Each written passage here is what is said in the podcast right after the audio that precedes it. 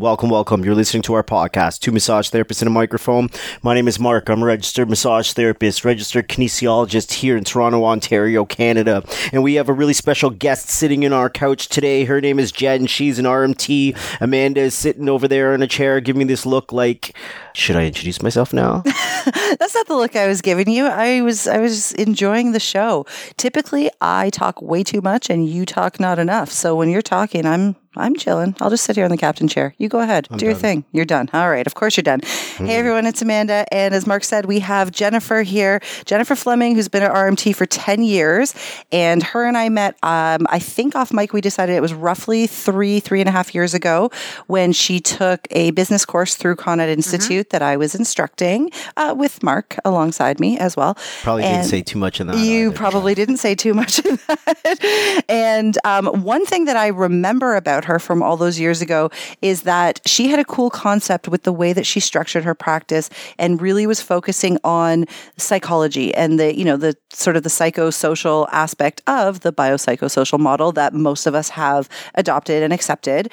And um, I just thought it was really interesting that she was focusing so heavily on that when I think a lot of RMTs I was meeting around that time were so focused on fine tuning their skills and learning new modalities in terms of affecting physical change, but weren't really considering the psychological and the social aspects. But Jennifer was even all those years ago. So um, thank you for coming in today and hanging out with us. Thanks for having me. And the reason that we asked uh, Jennifer to come in today is because she's recently started um, doing more stuff on social media, doing some Facebook Lives or videos, and um, a blog that she's written for for her clients, like more educational stuff for the general public, to in hopes to elevate the profession a little bit to let people know what registered massage therapy is and what we do and what a professional therapist looks like and sounds like and all that jazz, right? Mhm. Am I doing am I doing yeah. you justice here?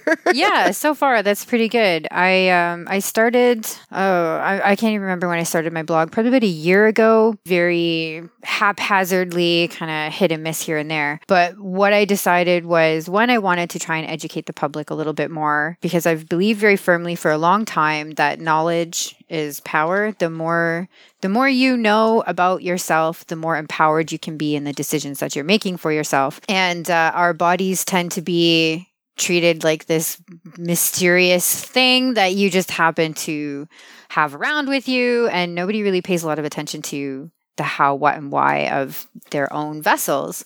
so weird, right? Right? It's bizarre. like it's it's your most constant companion and the most easily ignored. Um, so I started trying to write about ways of educating uh, the public, and then also was thinking, you know, do do the people who come into my treatment room know why myself and my colleagues are different from masseurs or masseuses, why the education that we have might matter, um, you know, what makes a professional a professional, especially within the healthcare field.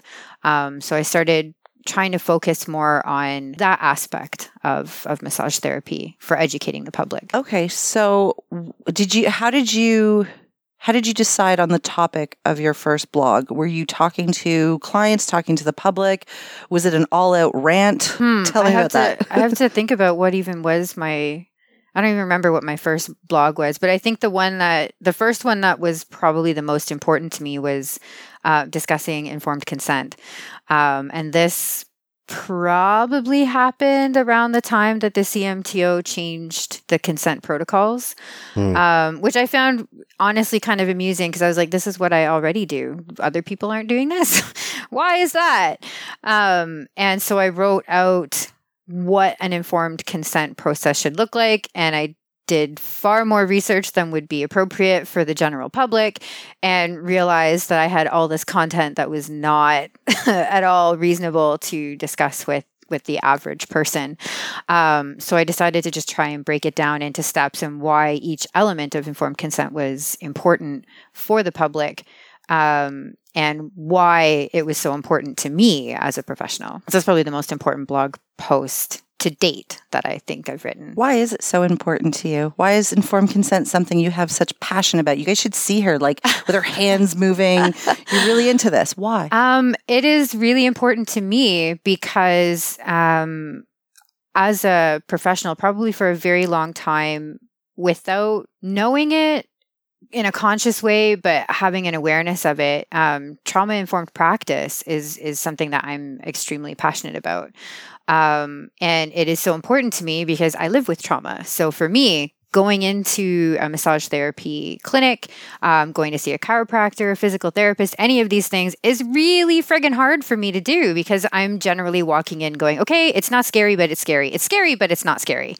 Um, and I, I, get that struggle. Um, there are a lot of people in my life who have um, serious mental health problems, have long histories with trauma and showing up in a professional's office is sometimes one of the hardest things these people will do. And it makes such a big difference when that professional goes, I get it. This is hard. Let's just take our time with it. We'll do as much as we can. Um, and that allows the person on the other side to kind of set the pace and the tone for how this needs to proceed so that they can feel safe. And informed consent is how you as a professional give the decision making power to the person who's showing up in your office. Mm-hmm. um, they've already made a really tough choice to come in and see you. For some people that can be a very very difficult choice to make. A lot of people will wait until they're in so much pain that they ca- it's it's worse to stay in pain than it is to deal with the thing that you're most afraid of. So using informed consent we can kind of honor the process that this person is going through and and recognize that okay we know that this is tough and i want you to get that i'm on your side uh, and informed consent is a really great way to do that. Right. And well, and like you said, knowledge is power. The more mm-hmm. the person knows and understands like what's going on in their body, what you're there to do, how mm-hmm. you're going to be helping them, then the decision to proceed with the treatment or to let you mm-hmm. come into their space then is a little bit less scary because they know Absolutely. exactly what to expect, exactly yep. what's going on. Yep. Go back to trauma informed practice. This is a term you yeah. used with me off mic. What's trauma informed so, practice? Trauma informed practice is um, something that I've been chasing for a couple of years, but not really knowing how, like, not having the verbiage to even the words trauma informed practice. I didn't know what that was. Um, but I definitely knew that there are people who do not seek care for like really basic musculoskeletal problems. There's sure they can be really painful but they're like you'll get some people that come into your treatment you're like this is so simple and even though they're in a lot of pain and maybe they're really scared and they're worried about what's going on you're like trust me this is not a big deal at all there are people who will avoid getting that care because the whole process of coming in for care and receiving that care is can be really difficult. So in trauma informed practice, basically the professional is leaving space for all the other shit that the person is bringing into the room with them to exist in the room with them. The basic principle behind trauma informed practice is that we do not re traumatize the person, uh, which requires that you know, again, we let them kind of set a lot of the pacing um, and we keep our boundaries really clear so that they know where they stand, they know where we're standing, and they understand what the whole process is going to be like. I only just started pursuing training in trauma informed practice this year. Um, Laurier University and at the Kitchener uh, campus has um, a trauma certificate. Uh, it is a continuing ed program. Uh, it's run through the social work faculty. So I expect within about a year or so, I should have that certificate complete. The idea behind that is to kind of understand how how does a professional need to set up their systems in order to be able to receive patients coming in with trauma because trauma is going to change how your treatment plan works and i've i've seen how that can uh, can go uh, in my own practice so what sorts of patients do you typically work with um, I have a pretty mixed bag. Um, I presently am working in uh, a chiropractor's office, and she uh, focuses more on, uh, I guess, like rehab and sports injuries types things. So I do see some of those, uh, and admittedly, I'm not great at it. um, but the patients that I find I develop the best rapport with are people who are coming in with persisting anxiety problems. Maybe they're dealing with ongoing depression problems. Um, I have had people referred to me for body work because they're dealing with maybe not necessarily acute trauma, but traumatic histories or revisiting them. Um, and so they're they're looking for care to kind of help them be okay with the feelings that are happening inside their bodies, as well as dealing with eh, just your run of the mill muscle tension, headaches, um, jaw clenching, and all that kind of stuff. Um, those are the people that I tend they tend to stick around for a lot longer. Um, whereas rehab people, they kind of they come and go. They're a little more transient. They get better and they're gone. Um, but the people that I'm doing more support work for, um, they are my. I've been treating them for the last eight, nine, 10 years of my practice. So, okay. Where did you go to school? Um, I went to school at Everest. Actually, Brandy John was one of my teachers. uh, yeah, I just, I shout out to Brandy. To, yeah, I listened to the podcast with her I guess you guys put it out last week, maybe. Um, yeah, so I went to Everest uh, in Hamilton. Uh, I guess twelve years ago now, since I finished school. Okay. Um, yeah. Do you recall when you were in school how much we learned about trauma and about so for example i mm-hmm. remember being in school and being told by the instructors like you know you're going to get clients who cry on your table you know mm. the connection between the physical and the mental and the emotional is like so tight that you know you might mm. you might get somebody who you know as you're working out musculoskeletal problems, have like emotional releases as well. Like I remember that, mm-hmm. but I don't remember there being much emphasis. What about in your situation? Um, I uh, I'm sure that somebody mentioned similar kinds of things that these sorts of things can happen. Um, what to do about it if that happens? Um, how to respond? I can't say that it was ever really discussed. Um, I don't know that. I mean.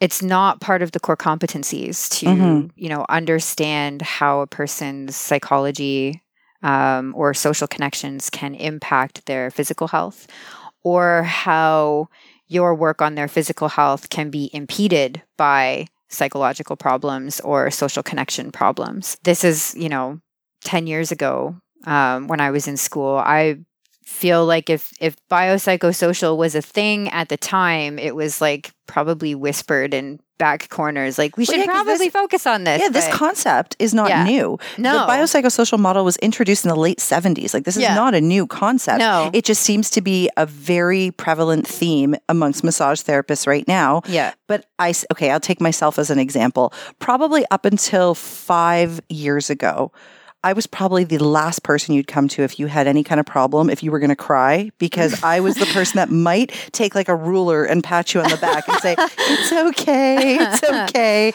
So, I mean, having a client break down in my treatment space yeah. because of bringing up past traumas or whatever, I wouldn't have known how to deal with that, deal with that yeah. at all. Yeah. Um, I would say getting older and maybe some of more, my more recent experiences have made me more comfortable dealing with mm. people people and being able to be more empathetic and, you know, sit mm-hmm. with somebody and let them cry and whatever it is. Mm-hmm. But do you think that this is, you know, something that should be a little more focused on in school? I I think hmm I think that as healthcare providers. And this is this is where i'm totally jumping into opinion land. Um, but it is my opinion that if if one is going to be a healthcare provider one should have a good grasp of what the full scope of human healthcare includes. Mm-hmm. that doesn't mean that every healthcare provider should be able to practice in every realm. That's of course that's a ridiculous uh, expectation, but um, but I do think that there's a lot of value in understanding that human beings are biological psychological and social creatures. So to have this assumption that all you're doing is slapping around some meat and you know sending it on its way is you're missing three quarters or, or two thirds of the picture so is there value in training massage therapists to have a better understanding of how pain might affect a person's psychology, how pain can affect their uh, their social connections, and conversely, how might more serious mental health problems or social problems impact their physical health? Yes, I think that's important. Um, do I think every massage therapist should learn trauma informed practice? Eh, not really. No. Um, I mean, it, it might be smart to to be able to at the very minimum recognize when you are dealing with somebody who's got a whole pile of other problems that that need to be cared for at the same time that you work on their their shoulder pain or, or whatever. Um, and it might be that you're not the right therapist to work with that person which is totally fine. Mhm. build your network find the rmts who are the right people to work with those persons and send them on their way. But yeah i, I think that we could be better prepared for those patients that are going to be more challenging. Um, one of the things that i've come to realize the patients that we might complain about as being really overly picky or really difficult to work with or they're they're they're never satisfied it's not because they're a jerk there's something else going on with them and it's usually they need to be in control of that situation probably because they're afraid you're going to hurt them Oh, I totally agree. I've Mhm. I've on this podcast a couple of times spoken about clients that I've had who have just been like a pain in my ass. yeah really. totally Um, but I'm also able to recognize that it's not just that they, you know, want to do things their way and No. they're annoying. It's for some other reason. I mean, I'm sure there are people out there who are just Oh no, there's assholes. there's definitely people that are just Yeah, for fucking sure jerks. yeah but I mean, I do know I had this one client, I've talked about her a couple times on the podcast, that I think deep down in her soul, she was a nice person, but she had a lot of shit. And a lot of shit mm-hmm. happened to her back to back to back. Yeah. You know, a child with mental illness, um, a relatively like verbally abusive husband. Mm-hmm. Um, she's an entrepreneur. She had mm-hmm. been in multiple accidents, had multiple surgeries. You know, mm. all of this shit, of course, is going to make her a bit more of a, I guess, a harder person. or even hostile Yeah. uh, and know. so she would come in and Yeah. she'd suck the life out of me. yep But yep there was a part of me that I was like, I just, I feel so much for her that I, I would take it. But she really sucked my soul out uh, each and every time she came in. yeah yeah and i like i feel if our training programs spent some time talking about psychology and you know social connections um in the general populace. I think it would also give us a better opportunity to talk about how can we establish our boundaries in our practices so that when we are dealing with people that you know, the second they leave, you like have a temper tantrum in your treatment room and you want to smash things because, oh my God, this person was so frustrating.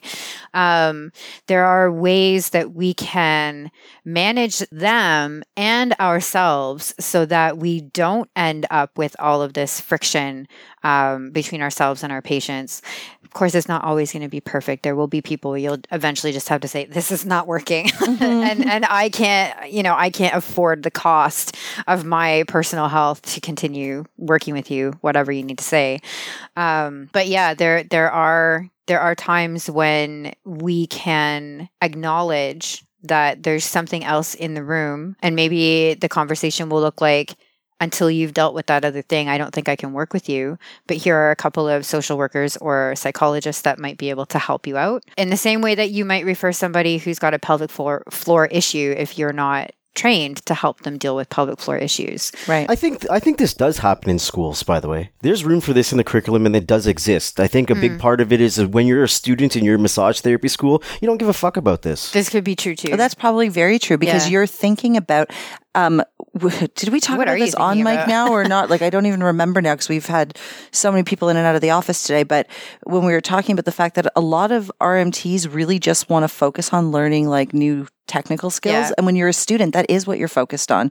You're focused on learning how Mm-hmm. to properly do massage therapy. hmm All of the other aspects are not. I've written curriculum. This stuff exists in curriculum. Hmm. It definitely does. Mhm. hmm I remember I, somebody else I was speaking to, um, and and this might like this is something else that I've said in in forums that a lot of the issues that I may be observing within our profession are actually cultural problems. They're, you know, the, the issues that a lot of us struggle with when it comes to boundaries isn't because we didn't get adequate training when we were in massage school. It's because mm-hmm. our boundaries were probably trampled a lot when we were children by adults who never had their own boundaries respected and so on and so forth. And as we go forward, we either develop boundaries that are so rigid that nobody can get in and we are these impenetrable people and brittle or we end up being people who have very wishy-washy boundaries and people can kind of walk all over us. There's a lot of discomfort in in our culture around saying no to things and the perception of being rude. Boundaries often get perceived as somebody is being rude when in actuality somebody's just saying i don't want to put up with that crap. Like take it somewhere else. So i mean for me to complain about this stuff not being taught well in school is kind of doing a disservice because this is thing, these are things that we should be learning when we're knee high, mm-hmm. you know, and and and they're not easy to teach, especially if you haven't had enough time and personal, you know, exchange and education with others to have found comfort with your own boundaries. Um, so you know, it's it's sort of it's not the college's fault. Could it be there? Sure, but people should also be able to arrive having already established a, a, reasonable foundation of what their boundaries are. I heard on the radio recently that uh, apparently um, Canadians are becoming less polite Oh, like good. you know how Canadians are good always for known us. for being polite, but but the um the whole thing was not that, you know not that we're less polite. Like we're not saying like please and thank you and sorry like we always do. Uh-huh. But I think it is that um, setting boundaries is something that is, it's exactly as you said. People perceive it as somebody being rude. Mm-hmm. Like I think the only people I've ever even heard use the term "I know my boundaries" or "I set boundaries" are people that are probably perceived as being. Mm-hmm a little bit of a fucking jerk because they mm. know what they will and will not take yeah. and anything yeah. else they're like nope sorry nope yeah. nope nope yeah yeah and we're not uh and again opinion land but we're not prepared very well to deal with and cope with rejection um, we are not prepared very well to deal with when we're not going to get our way that creates all kinds of problems that we see all over the place right right up to you know road rage. Like traffic is traffic. It took me almost an hour and a half to get to Toronto from Hamilton this morning. I left after rush hour yeah. But when does that actually end? Like, I don't think maybe 9 p.m. If you're traveling in the middle of the night, you're good to go. If you're in Toronto, it's not rush hour. Like, it's, it's this is just the way yeah, that the city functions. exactly. And, you know, you can either be sitting in your car freaking out and changing lanes like crazy and, you know, incrementally getting ahead. And then you realize that the pastry truck you passed 20 minutes ago, how the hell did they get up there? That I just passed that truck. So I mean, it's it's and instead, if you can just kind of accept, like, okay, I'm not going to get my way today. I'm not going to make it to Toronto in an hour. Uh, it's going to take me 90 minutes. All right. Then, the, and that's just the, what it is. And instead of arguing with it, if we can try and practice, you know, turning the volume up on your heavy metal or whatever you're listening to in your truck and, you know, enjoy the time you've got, then things can be um, easier to to cope with. Mm-hmm. Um, let's go back to your blog for a little bit. Mm-hmm. What what is it that you want the public or how do you want the public to view massage therapy as a profession? I would like the public to see that um, body work does not have to just be um, this nice treat that you give yourself once every six years or whatever it is. Mm-hmm. Um, it's not just pampering. You know, there's sort of this idea about self care. It's all bubble baths and getting your nails done and I don't know, chocolate and stuff, um, which is nice. I mean, it's nice to be, you know, extra nice with yourself, but sometimes self care is doing your taxes. In fact, more often than not, self care is doing your taxes and you know your laundry uh, making sure that you're clean um, and when you're dealing with health concerns that you cannot just manage on your own, going to the doctor, asking for help, um, seeing the appropriate healthcare providers so that they can get you past that point. So I would love it if the public could see massage therapists, first of all, as allies in their healthcare. I would love it if the public could see massage therapists as professionals, I feel that there's a a difference in perception between you know a um, going to the spa or the esthetician and i'm certainly not knocking rmts who work in those settings like by all means there's there's a, a place for that. Um, but it would be nice to be regardless of the setting that a person is working in to be perceived as this person is a healthcare provider i'm coming to them because i need help with my health and there's a certain expectation of what kind of standard of care should I be receiving here? Personally, thinking from my own perceptions, I would love it if massage therapists could be seen as not scary. that would be that would be good, I think. Do you think a lot of people perceive us as scary? I have no idea. I have no idea, but I I know I, I might think that a massage therapist is scary, and somebody with uh, similar histories to mine mm-hmm. uh, may also arrive at that same conclusion that going. So you're talking about like the people you're trying to attract, or you know these people who have dealt with or are dealing with trauma. Totally. You want want them to understand like I am here to help you mm. in whatever way you need me to. Mm. So if you need me to back off, I'll back off. Mm, if you need me to then so you're appealing to a very specific demographic in this blog that you're writing. Yeah, for sure. I am writing for the anxious, depressed, hurting person who is really tired of hurting all the time and would love to be able to just show up somewhere and dump the baggage for an hour and receive a kind of care that actually helps them feel better in as many different ways that they need to feel better as possible.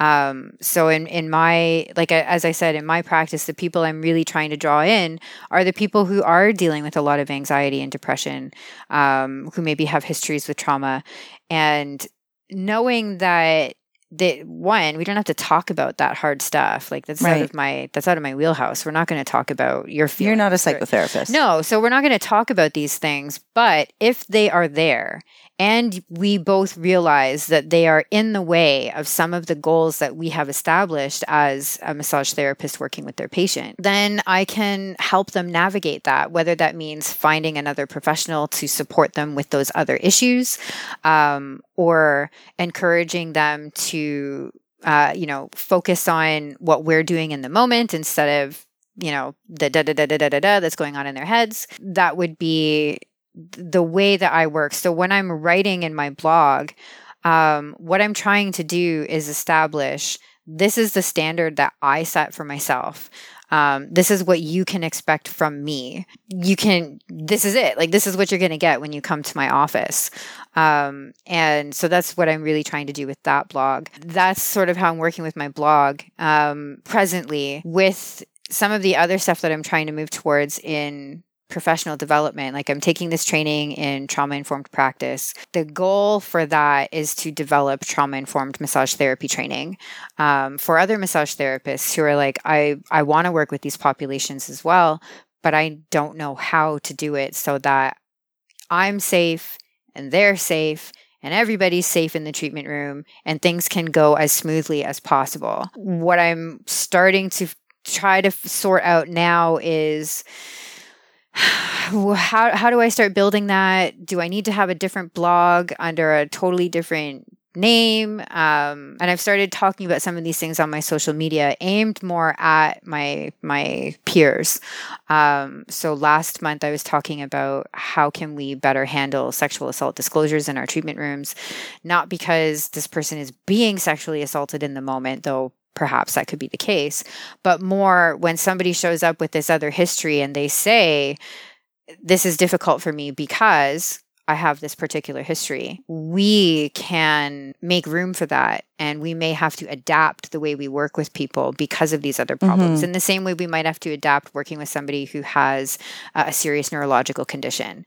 Um, you know, you may not be able to perform the kind of treatment that you would on somebody whose body functions as expected. So I did that last last month, and this month I uh, May is Sexual Assault Prevention Awareness Month. So I've been talking on my social media about um, preventing sexual assault in clinical settings, but mostly from the perspective of how can therapists protect themselves. Um, this is something I feel isn't often talked about. Um, I don't, I didn't feel like while we talked about it in school, I certainly was not at all prepared. And again, cultural problems, you know, I can't expect my teachers to do the work that my parents maybe should have. Um, but uh, I, I feel this is common. You see it in the forums. Somebody will post a terrible story of a patient who is really inappropriate with them and they don't know what to do. And I'm like, we should know what to do. Like, this is something that we should know how to deal with. And we should know how to set things up so that we don't run into these problems. And there are behaviors that we can adopt, and there are ways that we can um, talk about what we do. There are ways we can market ourselves. There are there are ways that we can interact with our patients that make it very clear that is not going to happen in this treatment room. Mm-hmm. And if it does, you are ejected immediately. And I'm not going to be nice and cuddly about it. So when I first started practicing, um, I inherited a client that there there was just no opportunity at all for me to set any boundaries even if i'd known how to set them properly. And for a year this person's behavior escalated and escalated and escalated to the point where i was sexually assaulted and i was having panic attacks the night before having to treat this person. And you know i've i finally fi- realized like i have to kick them out. Like i can't i can't work like this. This isn't okay. And I I really didn't know how to do it. Um, and I certainly didn't know how to prevent that from happening in the first place. So I've been doing, uh, I've, I've done one video so far on, you know, how can we establish some of our boundaries to set up how our therapeutic and professional relationships are going to happen in our treatment rooms. Um, and through the rest of May, I'll be talking more about how can RMTs behave in ways that make it very clear that this is just not going to happen in the treatment room? Um, and since I've started adopting these behaviors and have changed how I act, how, right to how I dress with my patients, um, it's not an issue uh, and hasn't been for seven or eight years, where where previously it was a much more common problem. What are you doing differently now? Um, so when I first came out uh, you know, into the field, um, th- this was I don't know if this is a problem that every massage therapist has. I've certainly heard other RMTs talk about it in um, feeling like you get bullied by your patients. Ah, yeah, yeah, yeah. I just want to get on the table. Mm-hmm. Give me my 60 minutes of touch my body. Um, and I th- maybe that is a really common problem. And that right there, you've lost. You've lost it. You've lost the opportunity to say, no, no, this is how this relationship functions. These are the things that I do because I am a healthcare provider, and these are the requirements of me as a massage therapist. Um, so that's the first thing that you have to really address. And that was something that I did not do very well. Um, I didn't use my treatment planning. Um, I didn't use full consent with the understanding that when I am laying out my treatment plan, what I am actually communicating is this is what I am okay with doing. What is on the table is what I am okay with doing. If you don't see it on the table, there's a good chance that I'm not okay with doing that. And uh, so you can use your treatment planning and your informed consent in order to establish what your boundaries are. These are the things that I am okay to say yes to. Um, and that wasn't, I didn't understand it that way at all. I don't think I'd ever had anybody present it to me that way. Um, so what was your understanding of it then? Um, I would say at the time, my understanding of consent was quite literally, this is the checklist of things mm. to do so that I pass my test. Um, and when you got out there into the field, I'd have my checklist, and the person's half naked and on the table. I'm like, shit, I, I this is okay. I guess we're good. um, and so changing that dynamic and making it very clear this is my treatment room, this is my space, and I'm the one who's going to determine um, how these things flow. You are the boss of your body, but I'm the boss of the rest of this space. Um, and while you will certainly communicate with me about how I'm allowed and not allowed to interact with your physical self, I'm the boss of determining how you can behave in my personal space because this is where I work. I have every right to be safe where I work, and it's my job to make me safe where I work. Um, none of that made sense to me you know 10 years ago so after that experience with that uh, that one client um, i completely changed my intake process i made everybody sit down and we would talk about consent i made everybody sign a document that was my zero tolerance policy and if somebody seemed like they were going to cross that line, we would read it out loud together at the next appointment. What would make you be with someone and say, Yeah, we're reading this out loud together. Um, that's yeah, that's a tough question to answer because sometimes it can be really subtle. It so can be subtle body language. It can Yeah. be the way they address you. I had a Mhm. client the who way would they call me at you. sweetheart. Yeah. Which is not okay. Yeah. You he wouldn't say that if you were a dude. Well, Right, and would you ever go to your doctor, hey, Yeah. sweetheart? No. Yeah. I hope not. So I did have to have that awkward conversation. And I am the exact type of person you're talking about that culturally, I don't mm-hmm. like confrontation. Mhm. I don't like, I, I don't like awkward conversations. I'm mm-hmm. getting better at it, I mm-hmm. guess. But no, I don't like doing that. And I had to tell this guy, like, you know, I know that you don't mean anything by it. I know your intent is not to be offensive to me, Mhm. but can you not refer to me as sweetheart, especially out in the waiting room with all the other practitioners and the clients Yeah. and whatever? I'm like, Yeah. just use my name, please. Yes. Yeah. Well, and that that's exactly it. And it can be, like you said, body language. Um, the way when somebody is giving you the eyes, you know, you know that somebody's looking at you like they like what they see. And um, while we can't necessarily be policing the way people look at you with their eyeballs, um, that's a sign that this person is already thinking about you in a context that doesn't fit with the therapeutic relationship. And so when you you don't necessarily point it out, but when you bring it out into the open and say, but and also these are the things that do not happen in my treatment room ever, and I have fired clients on the spot for this kind of behavior. They know right away, caught, she saw it, and I'm not getting away with it. Um, and it's not always easy to do, right? Like, I, maybe it's different for men. I've never been a man, but as a woman, um, we tend to kind of default as sexual prey. And so when we're in these treatment rooms, you know, with a closed door and there's there's a person in the room and they're giving you the eyes, you have to let that idea go that you need to be demure, that you need to kind of duck your head and um, you know, try to discourage something by pretending that it's not there. And instead, you look it in the face and you're like, yeah, this isn't okay.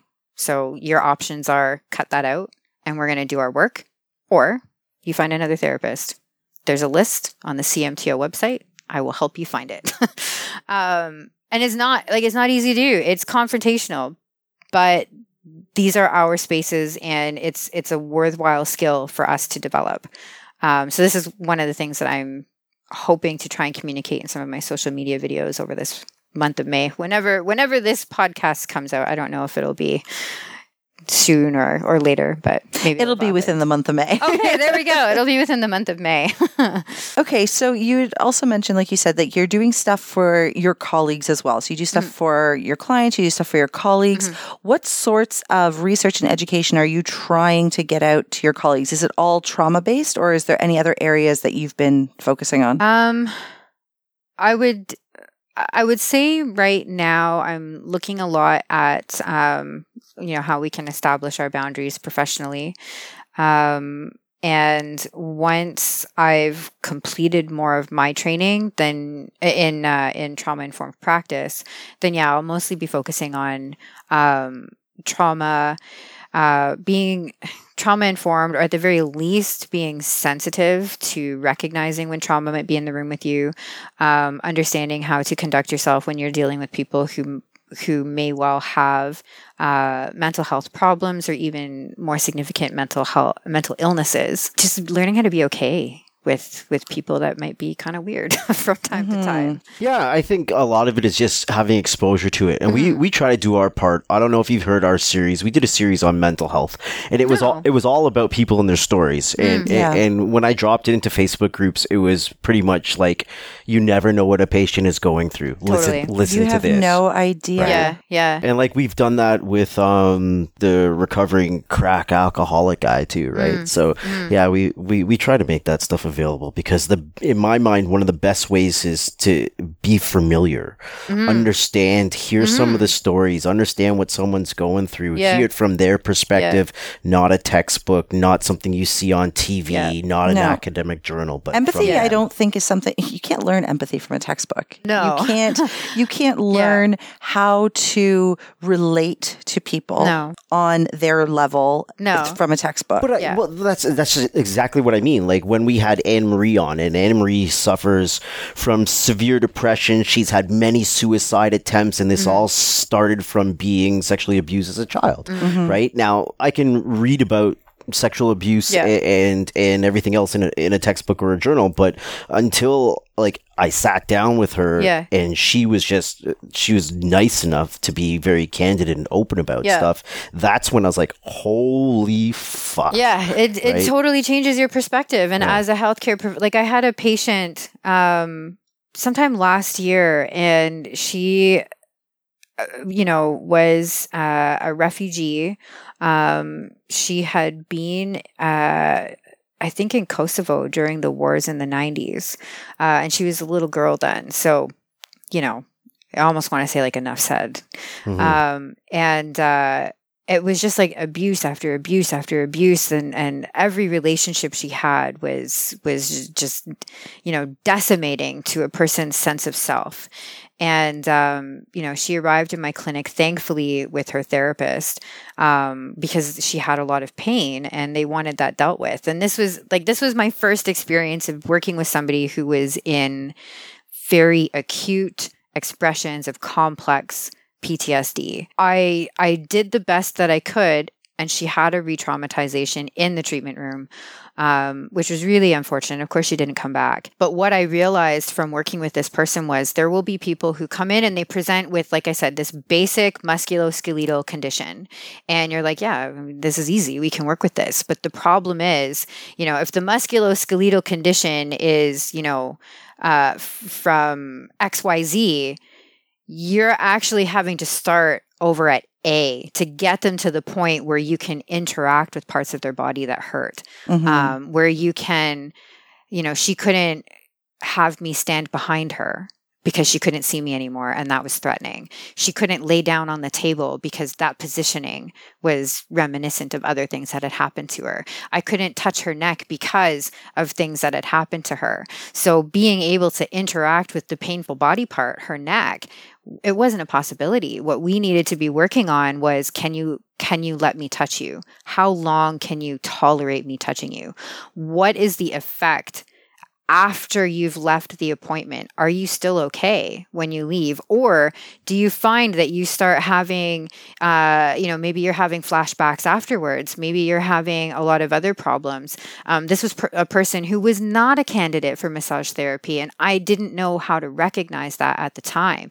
Even though she had a problem that massage therapy could help, um, she wasn't at a point yet where actual provision of massage therapy could happen in a way that was safe for her. So that was like a really difficult lesson for me to learn. I felt terrible that, you know, this person had a flashback of something horrible in my treatment room because of things I was doing with her. Mhm. Um, and I learned how to recognize when somebody is and is not ready, um, and how to understand that they're not there yet.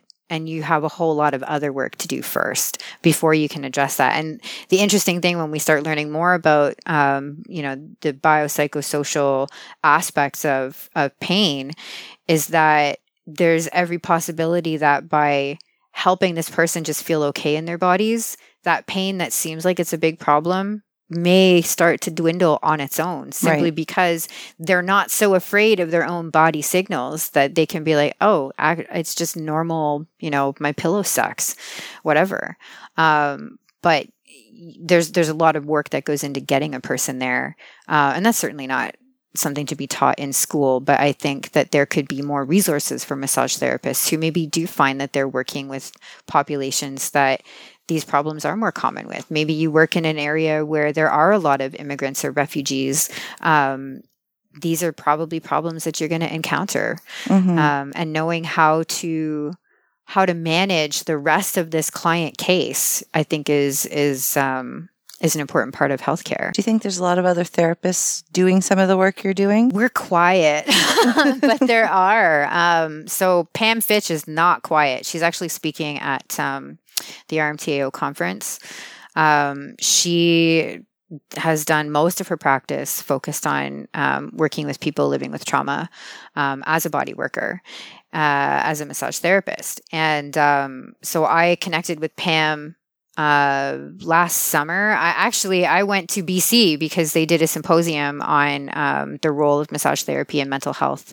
Um, and Pam talked there, and I was like, "Oh my god, you're from Ontario." They're not all in BC.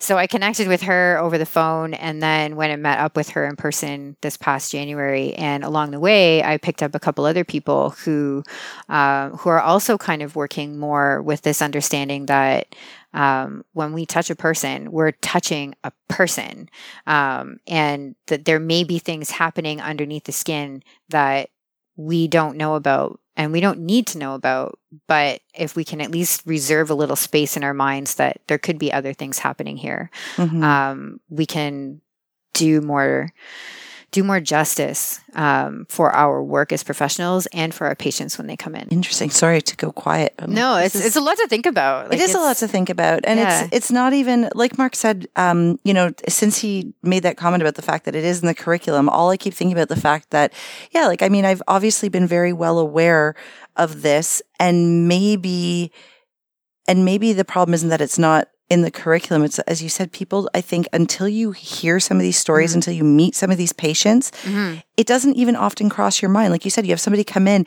and they have a shoulder injury and you're like, all right. And you just want to jump in and mm-hmm. fix the shoulder, shoulder injury.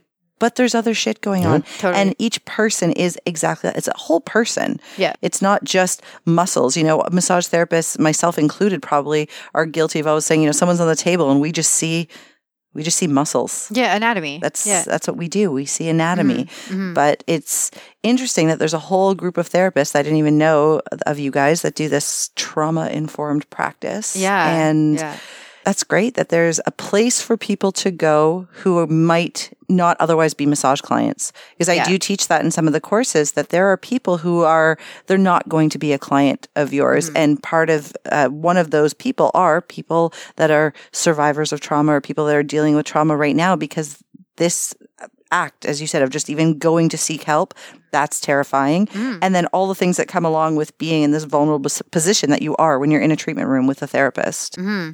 Uh, like I think too about I don't uh, I don't really do a lot of MVAs. I would love to do more of them, but HCI is like a whole other rant. you know, when you've got people who have been in really horrific car accidents, you're you're dealing with a person's trauma right there, and maybe maybe somebody in the car accident died. Maybe the person who died was their spouse. Um, that's that's a whole bag of stuff that is coming into the treatment room with you. And on days when they're really grieving um, their pain is probably going to be worse. They're going to need you to be so much more gentle with them um, not just not just with your hands but in your conduct with them. They're having an exceptionally awful day. And um, being able to be aware of how their emotional state is going to impact you know whether or not they can be receptive are they going to be irascible in the treatment? I mean some people when they're when they're emotionally hurting they're they're jerky they're they're mean. And it's not because they're trying to hurt you but because they're in so much pain that they're flailing. Yeah. And you kind of just get caught in the shit hit the fan and you're in the room. Um, and so being able to just kind of let that happen um, and and instead of making them wrong trying trying to dig deep for you know i mean i personally i don't know what it's like to be in a car accident. I don't know what it's like to lose someone i love to a violent death. Um, but i have people that i love. And if i picture them being taken from me in, in a in a really horrible circumstance that hurts. I can i can tap into that because i have an active enough imagination that i can i can think of what it would be like to lose that person. And so that's just a taste of what this person's reality is. Yeah, you you have your temper tantrum. It's fine. Let it out and when you're ready, we'll get started. I've had clients in my treatment room this one guy, we joke a lot that his life should be a Netflix special because it's just so ridiculous the last few months. And in a few appointments he's come in, he had an MVA and, you know, he has a history with concussion. So he was dealing with a lot of concussion symptoms. And then there was a bunch of things going on in his family that it just all happened at the same time. And there were appointments where he'd show up and that was the one room where he could fall apart because everywhere else in his life he had to keep it together. But he knew if he came to my treatment room, he could just he could cry. He could let that happen and it was totally okay. And we would wait. And sometimes he'd just have to vent for for 30 minutes and I would have to ask like you know, I need to know, do you need to be here or do you need to be somewhere else? Like, what are we doing here? Because if you've got to go, that's fine and you can go.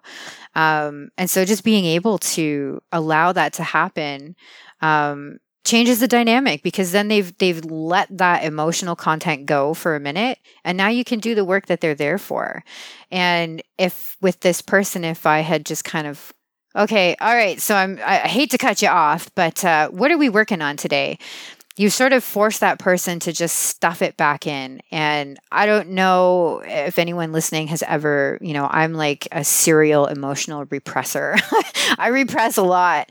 And um, it's like a physical act. Like you actually feel yourself swallow, you feel yourself hold your body in a way to contain these emotions. And if you're working on somebody's physical self, and they're using their bodies to contain all of this other stuff guess what? You're you're dealing with that first. You're not even able to get to the injuries. So you kind of have to you know if you're able to allow that that space for somebody to just kind of you know emotionally barf for a minute and then okay so now that we've got that out of the way can we work today? Um and and that you know these are some of the experiences that I've had to work through with some of my clients. I know I feel okay with it, but I've I, I feel like it's old hat for me. But but yeah, like it, there's there's a lot of value in um, being able to acknowledge the full spectrum of a person's experience. How do you think the majority of RMTs handle it?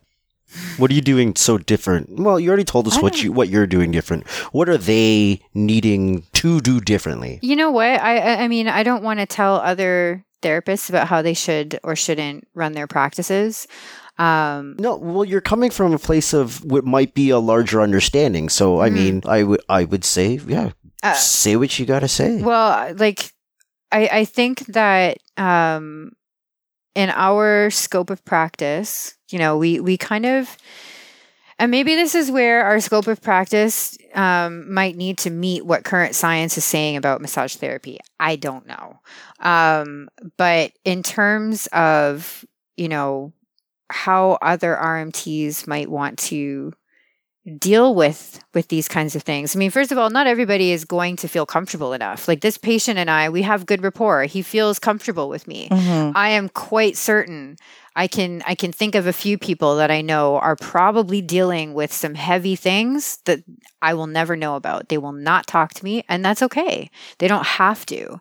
Um, so it's not that I I think people should set about trying to draw out the story. And in fact, um, I think that that can impede your work as a massage therapist because you don't have the training to protect yourself from, you know, that secondary trauma. If somebody relays like a really, really horrific story and people have really horrific stories and you're standing there going, oh my God, oh my God, I don't know how to cope with that. Like, you we don't have that skill. We don't have that kind of training. That's mm-hmm. where social workers and, and psychotherapists and psychiatrists and maybe some doctors have that kind of training. We don't.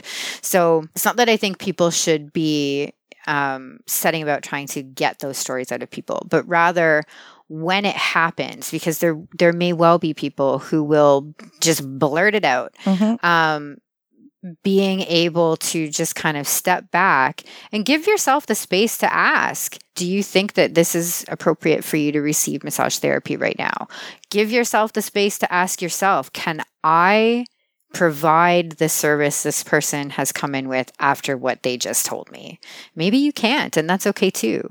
Getting away from this idea that you know all we do is manually manipulate a person's body and that's all that's happening in the treatment room because this, that's not the case. Like we we know that that's not the case. Mm-hmm. um, well i think you said it best earlier when you said like just for therapists to be aware that there might be something else going on.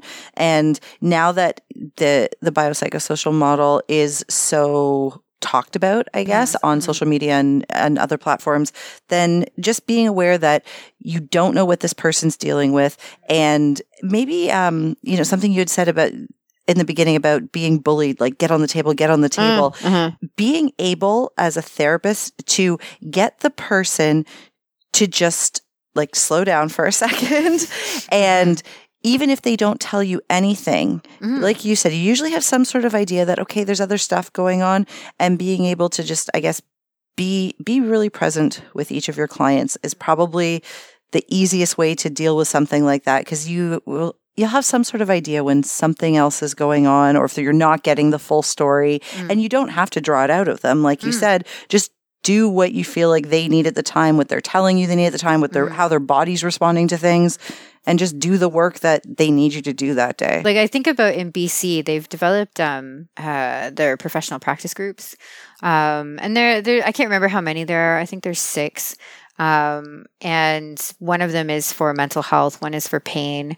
Uh, there might be another that's like um orthopedics, like surgery. Um, and these are RMTs who have chosen to make that particular realm their focus.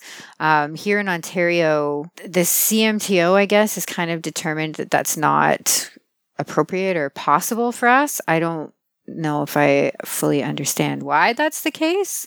Um, but uh, but that that is apparently it. How, even even though that may be um, the fact of what our scopes of practice will allow, I I sort of try to step back and consider well what what is health? Health is this biopsychosocial thing. What is healthcare? Well, caring for this biopsychosocial experience. Um, though my work may be uh, focusing more so on what a person's musculoskeletal system is doing. Are they dealing with pain? Um, there's still space for me to uh, acknowledge the other stuff in the room. Um, you know, build my network so that I am connecting with those who can treat some of the other problems that might be in the way and just learning how to adapt um, learning how to adapt the work that i do so that when somebody presents to me with a problem i can meet them where they're at mm-hmm. and help guide them towards the outcome that they're looking for. I, I would say that's what RMTs and any healthcare provider could be doing. Mm-hmm. Is just learning how to adapt to meet the person that is in front of you, where they're at, and help get them from where they're where they are to where they're trying to go. right. So we're not telling you all to become psychotherapists but No. again just being being aware of seeing the person as an entire person um, for anybody that's listening and wants to read more about the work you do and is interested uh, where do they find you Where do they find me? Um, well, presently you can look up jenflemingrmt.com. Um, I'm pretty active now on social media. Um, and uh, we'll be sharing more of the resources that I'm using to develop my practice in this way. Um, I'll be at the conference. So if somebody wants to come say hi to me, I will try not to run away.